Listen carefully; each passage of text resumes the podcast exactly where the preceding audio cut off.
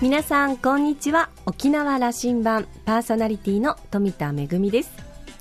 先日実家の裏庭に鉄砲百合の花がもうねもう満開だったんですね。でわあ綺麗だなと思ってたらですねうちの父がですね何してるとこんなに咲いてるのにもったいないから早く切って一番座に持って行って飾りなさいと言われたのでもうあのごっそり切って持ってったんですけれどもそれを見た母はですね何をしてるのもったいないとこういう綺麗な花は野に咲いてるのが綺麗なんだからそこから、まあ、1輪か2輪ぐらい持ってきて飾るのが粋なんじゃないということであこんなにも考え方が違うのかと思ったんですが私はまあいい加減な人なのでどっちでも綺麗だったらいいななんて思いましたけれども皆さんはいかがですか？さあ沖縄羅針盤今日も5時までお届けいたします。どうぞお付き合いください。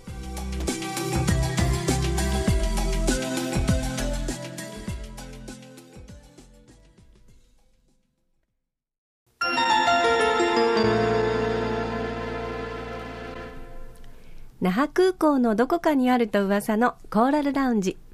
今週は元商社マンで沖縄にリタイアメント移住をした飯田貞夫さんとラウンジ常連客で沖縄大学地域研究所特別研究員の島田克也さんとのおしゃべりです。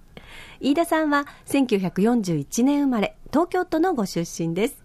早稲田大学を卒業後総合奏者伊藤忠に入社。ニューヨーク、ロサンゼルス、韓国などの海外勤務を経験の後、伊藤忠グループの資本で沖縄に設立した沖縄コールセンターの初代社長に就任されました。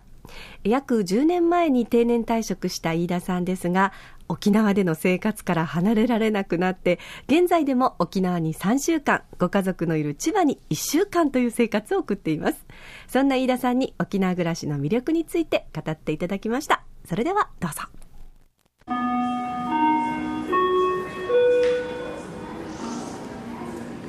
日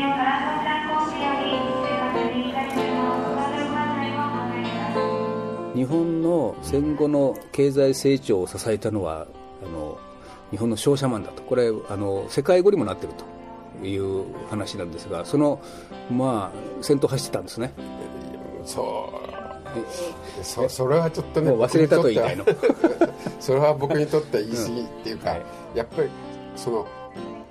負の駒であったことは実だと思うけれど、ね、でも意識としてやっぱ日本のその経済発展を支えてるんだという意識で海外出て行っておられたいやそれほどのことはね僕はやっぱりアメリカで仕事したかったから、うん、アメリカで生活したかったから という思いの方が強かったですね。だからあのそれなりにそのアメリカ生活をエンジョイしたし仕事も面白かったし儲かってたし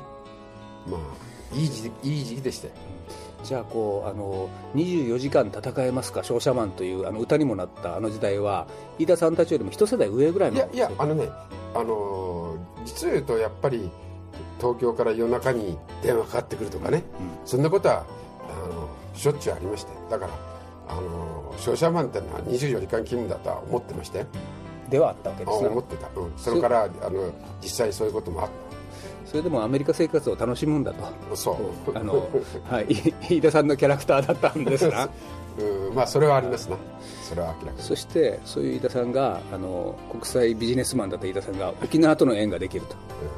うん、で沖縄にコールセンターを作ろうじゃないかというふうなことがえー、伊藤忠グループの中で動いていて、うん、子会社の中でね、うん、動いてて、ね、知らないうちに。それがね、うん、こう実現して、うん、えー、社長選びになって、うん、えー、結局、えーまあ、僕が選ばれたっていうか僕が手を挙げたっていうか、な形でその16年ぐらい前に沖縄へ来たと。俺だって社長に言ったらしいじゃないですか、うん、いやあのね沖縄へ来たかったわけですよ。その余生を過ごすには沖縄がいいだろう。その辺ねあの、沖縄政策を考えるものとしてはねすごく大事な、どういうことで飯田さんのような、ね、人物が沖縄に行ってそれからリタイアした後も沖縄に住もうじゃないかというふうな気になっていってるんだという話を分析しておきたいんですよ。いやそれほどね僕ね あのね、うん、えー、慎重に考え分析した結果ではないんですよね、うん、あのその通りでいいです。うん、ですからその何にもしないで定年を迎えたら僕は東京生まれの東京育ち家族も両親も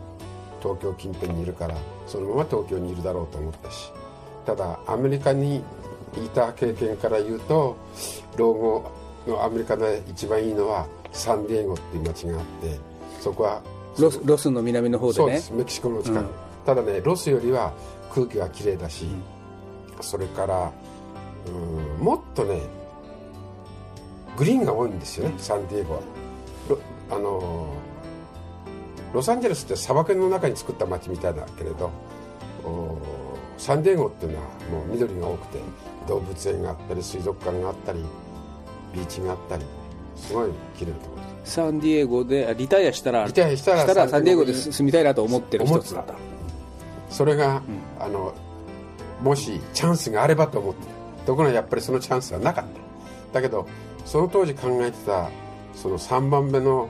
そのリタイアメント候補地は沖縄。だ2番目が抜けてるじゃないですか。いやだから違う違う。東京がいてあサンディエゴがあって、えー3番目が沖縄。そんな思ってたとこへその社長が沖縄で仕事会社があ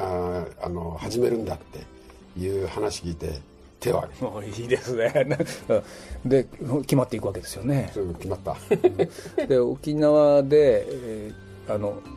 当時の、お1990年代後半のうん。沖縄の、99年ですよ99年、その IT の産業がぐーっと沖縄に進出してくる頃のまさにあの先頭を切られておられたけどもね、結果的にね、はい、でコールセンターというビジネスの成功例にもなられたわけで、あの結局ねやっぱりね、えーそれは県庁が主導したんですよね、うんコールセンター誘致政策っていうのは、で僕は今今になってこう県庁の動き見てて、えー県庁がそういう誘致政策で、えー成功したのは僕がわかっあの理解してる面だけだからそれがあの正解とは言えないけれど例の貨物のハブの話と、コールセンターの誘致ね、この2つは県庁主導ですごい成功した話だ、あの現役の頃に、うん。一まあ、東京という選択肢それからサンディエゴという話。で3番目に沖縄もいいなと思ってたと。で3番目の沖縄が実現しているわけですけども、えーあの実現させたあのお今こそれから10年ぐらい過ぎてるのかな、うん。どうです？こここの10年振り返ってみて。リタイアした後の今の生活を、ですからエンジョイしてますよ、うん。うん。あのーそれとね沖縄にはそのモアイというがあって、えーしょっちゅう定期的に会う人がいてそれが全部違うメンバーですかねほとんどね。で僕5つもモアイ入ってるから。それは楽しいですよ。でお酒が好きだからね僕はね。で一つはリタイアメントした後も沖縄にいるということのあのその楽しめる要因理由の一つはこのモアイという仕組みがあるというのとということを言っていいですか？それはもうもう僕飯田さんの場合。非常に重要ですね。それからねもう一つね沖縄いいのはねそのやっぱり、えー地域的にそんなに広くないってことね僕はあの那覇地へ帰ると千葉に住んでるわけですけど友達と会おうと思うとほとんどの友達神奈川に住んでるわけですよね、ちょっと東京で会おうってことだ。から東京出るっつったってね小一時間かかるわけですよ、首都圏という感じですからね、うんそしてね帰りもまた1時間かかるでしょこれねもう面倒くさいってあれやしね。お僕はだから今どういう生活モアイの時どうするかっていうとモノレール10分で来て、タクシーは1000円で帰る沖縄の那覇の生活は。そういう意味でねこう非常にコンファタブルですよ。僕にとってはね、あの60えー、とあの本業の社長は終わられたのは63で定年した63で終わられて、それからあともいろんな企業の顧問をなさったりとか、ある種社会貢献的なあのプロジェクトに関わっておいででしたよね。それほどねその社会貢献っていうほどじゃないけどね、まあその企業さんとお付き合いをあの、うん顧問をさせていただいてねいろいろあ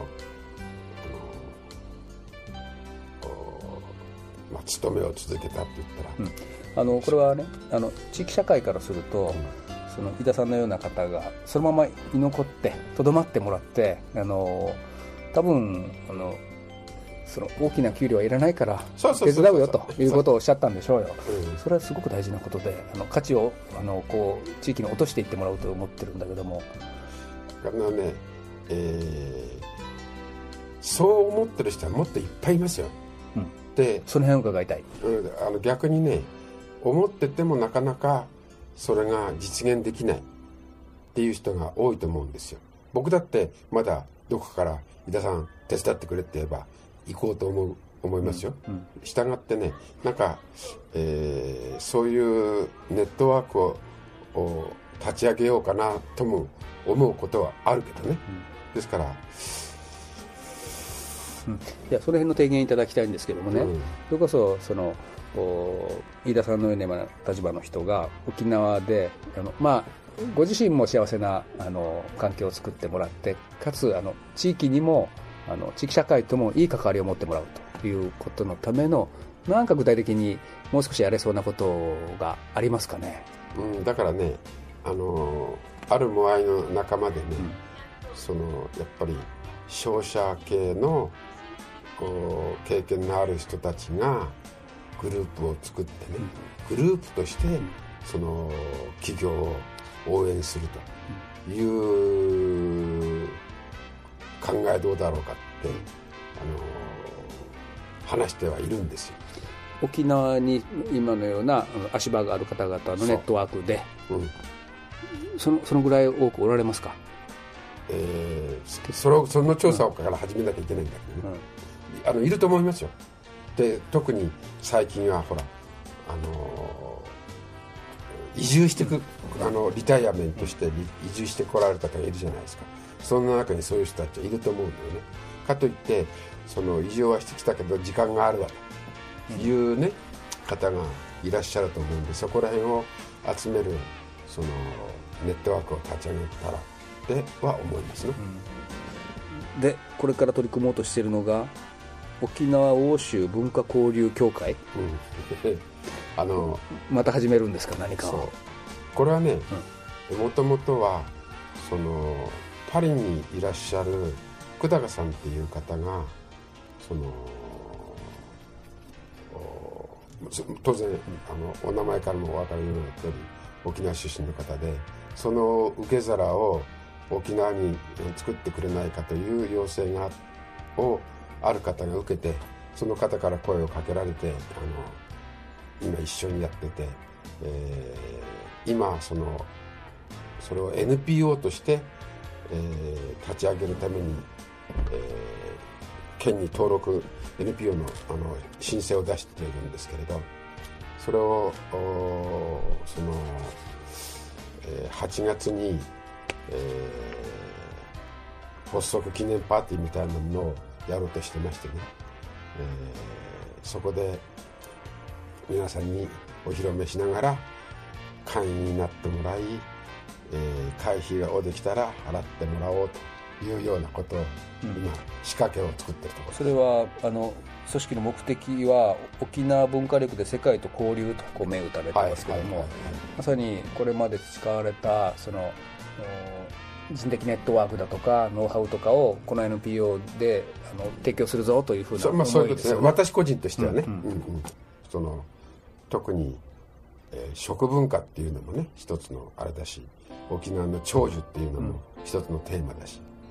えー、そこら辺を根っこに、えー、交流を深めていくっていうのがねまあ、狙いですね。あの文化こそ、えー、最大の産業資源だということがもうやっとこうあの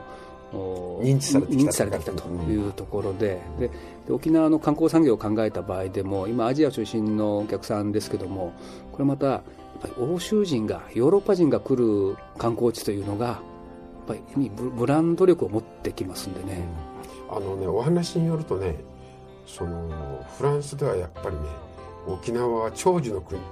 国ということでやはり相当に認知度は高いらしい知られ始めているという、うん。あのテリア・リンケンさんなんかもよくフランス行って講演してきたりしますけども、あのやっぱり知ってる人は知ってるということになってきてるっていうんで、う。ん。空手文化だとかね、うんそう。いやかからあの欧州やっぱりすごいらしいですよ。空手はね。だからまあそういうそのこうなんていうかな、えーシードっていうか種はねいくつかあるわけですからそれをどうやって育っていくかね。そこが我々としてもやんなきゃならないことだと思うあのこれ、はい、ぜひ組織力とあの経済力をあの飯田さんたちにはあの期待をした。い、これ今ね、ラジオ、富田恵さんも今、はい。ビビッと反応してると思うので、まさに彼女のミッションはそれ、うん。沖縄の文化をうん。世界中にこう発信していくとあの、え見てもらってくるということをあれね。ずっとやってるんでね、えーっと僕らのねこの、お文化交流協会の事務局やってる吉川めぐみさんって人をねぜひね富田さんに合わせたい、あのいやコラボレーションできるかもしれませんし、うん。あのぜひ資金力と あの、えー人的あのバックアップをあの沖縄の文化力発信にお願いしたいまああの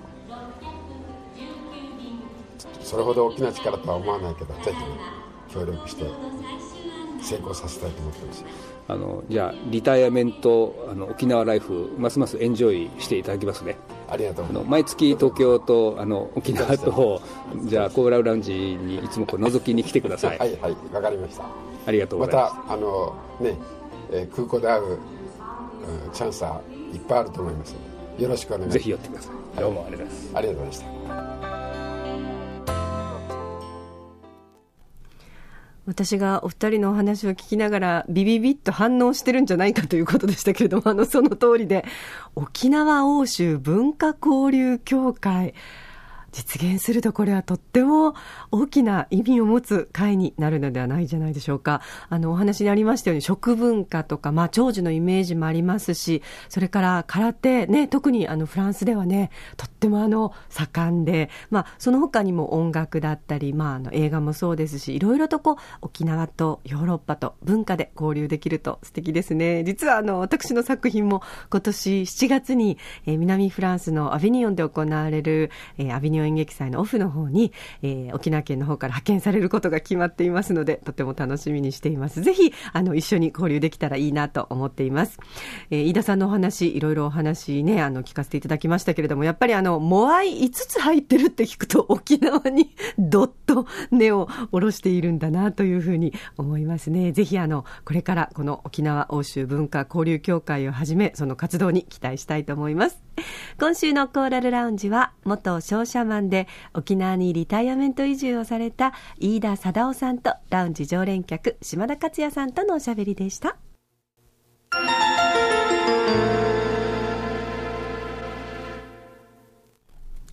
めぐみのあしゃぎだよりのコーナーです。えー先ほどのですね、えーコーラルラウンジの中でも飯田さんのお話の中に沖縄の、まあ、文化の力というお話がありましたけれども沖縄県では、えー文化の力で観光の皆さんにも、まあ、沖縄の魅力を PR しようということで、えー沖縄県の文化観光戦略推進事業というのを進めてるんですけれどもその中で、えーまあ、マグネットコンテンツという事業がありましてこれはあの楽しい舞台作品をご覧になっていただいて沖縄の魅力を PR しようということなんですけれども私も、4年前から関わっておりまして今年度も関わることになりました、えー今年はですねえー昨年から上映しております、えー、軍ガチ、軍ガチという作品と、それから、えー今年の夏に南フランスのアビニオンに、えー派遣されることが決まりました、ボトルメールという作品の2本で関わることになっています。で、あの、今回ですね、私トップバッターを務めさせていただくことになりまして、6月から、えー今年の、えーマグネットコンテンツ事業始まるんですけれども、6月の5日に国立劇場沖縄の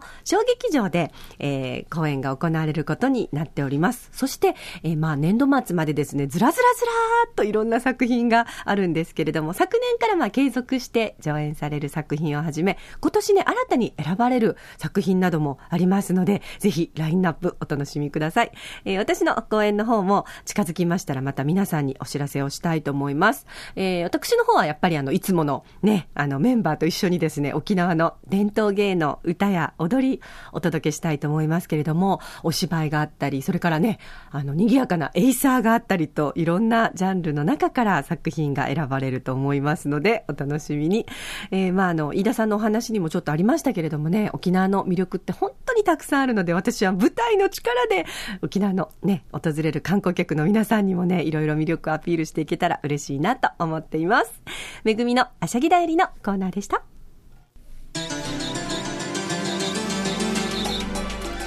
沖縄羅針盤のこれまでの放送はポッドキャストでいつでもお楽しみいただけます。ラジオ沖縄もしくは沖縄羅針盤のホームページからどうぞ。また私富田やコーラルラウンジ常連の島田さんのブログやフェイスブックでも情報発信中ですのでぜひお時間になるときにこちらもチェックしてみてください。沖縄羅針盤今週も最後までお付き合いいただきましてありがとうございました。そろそろお別れのお時間です。パーソナリティは富田恵でした。それではまた来週。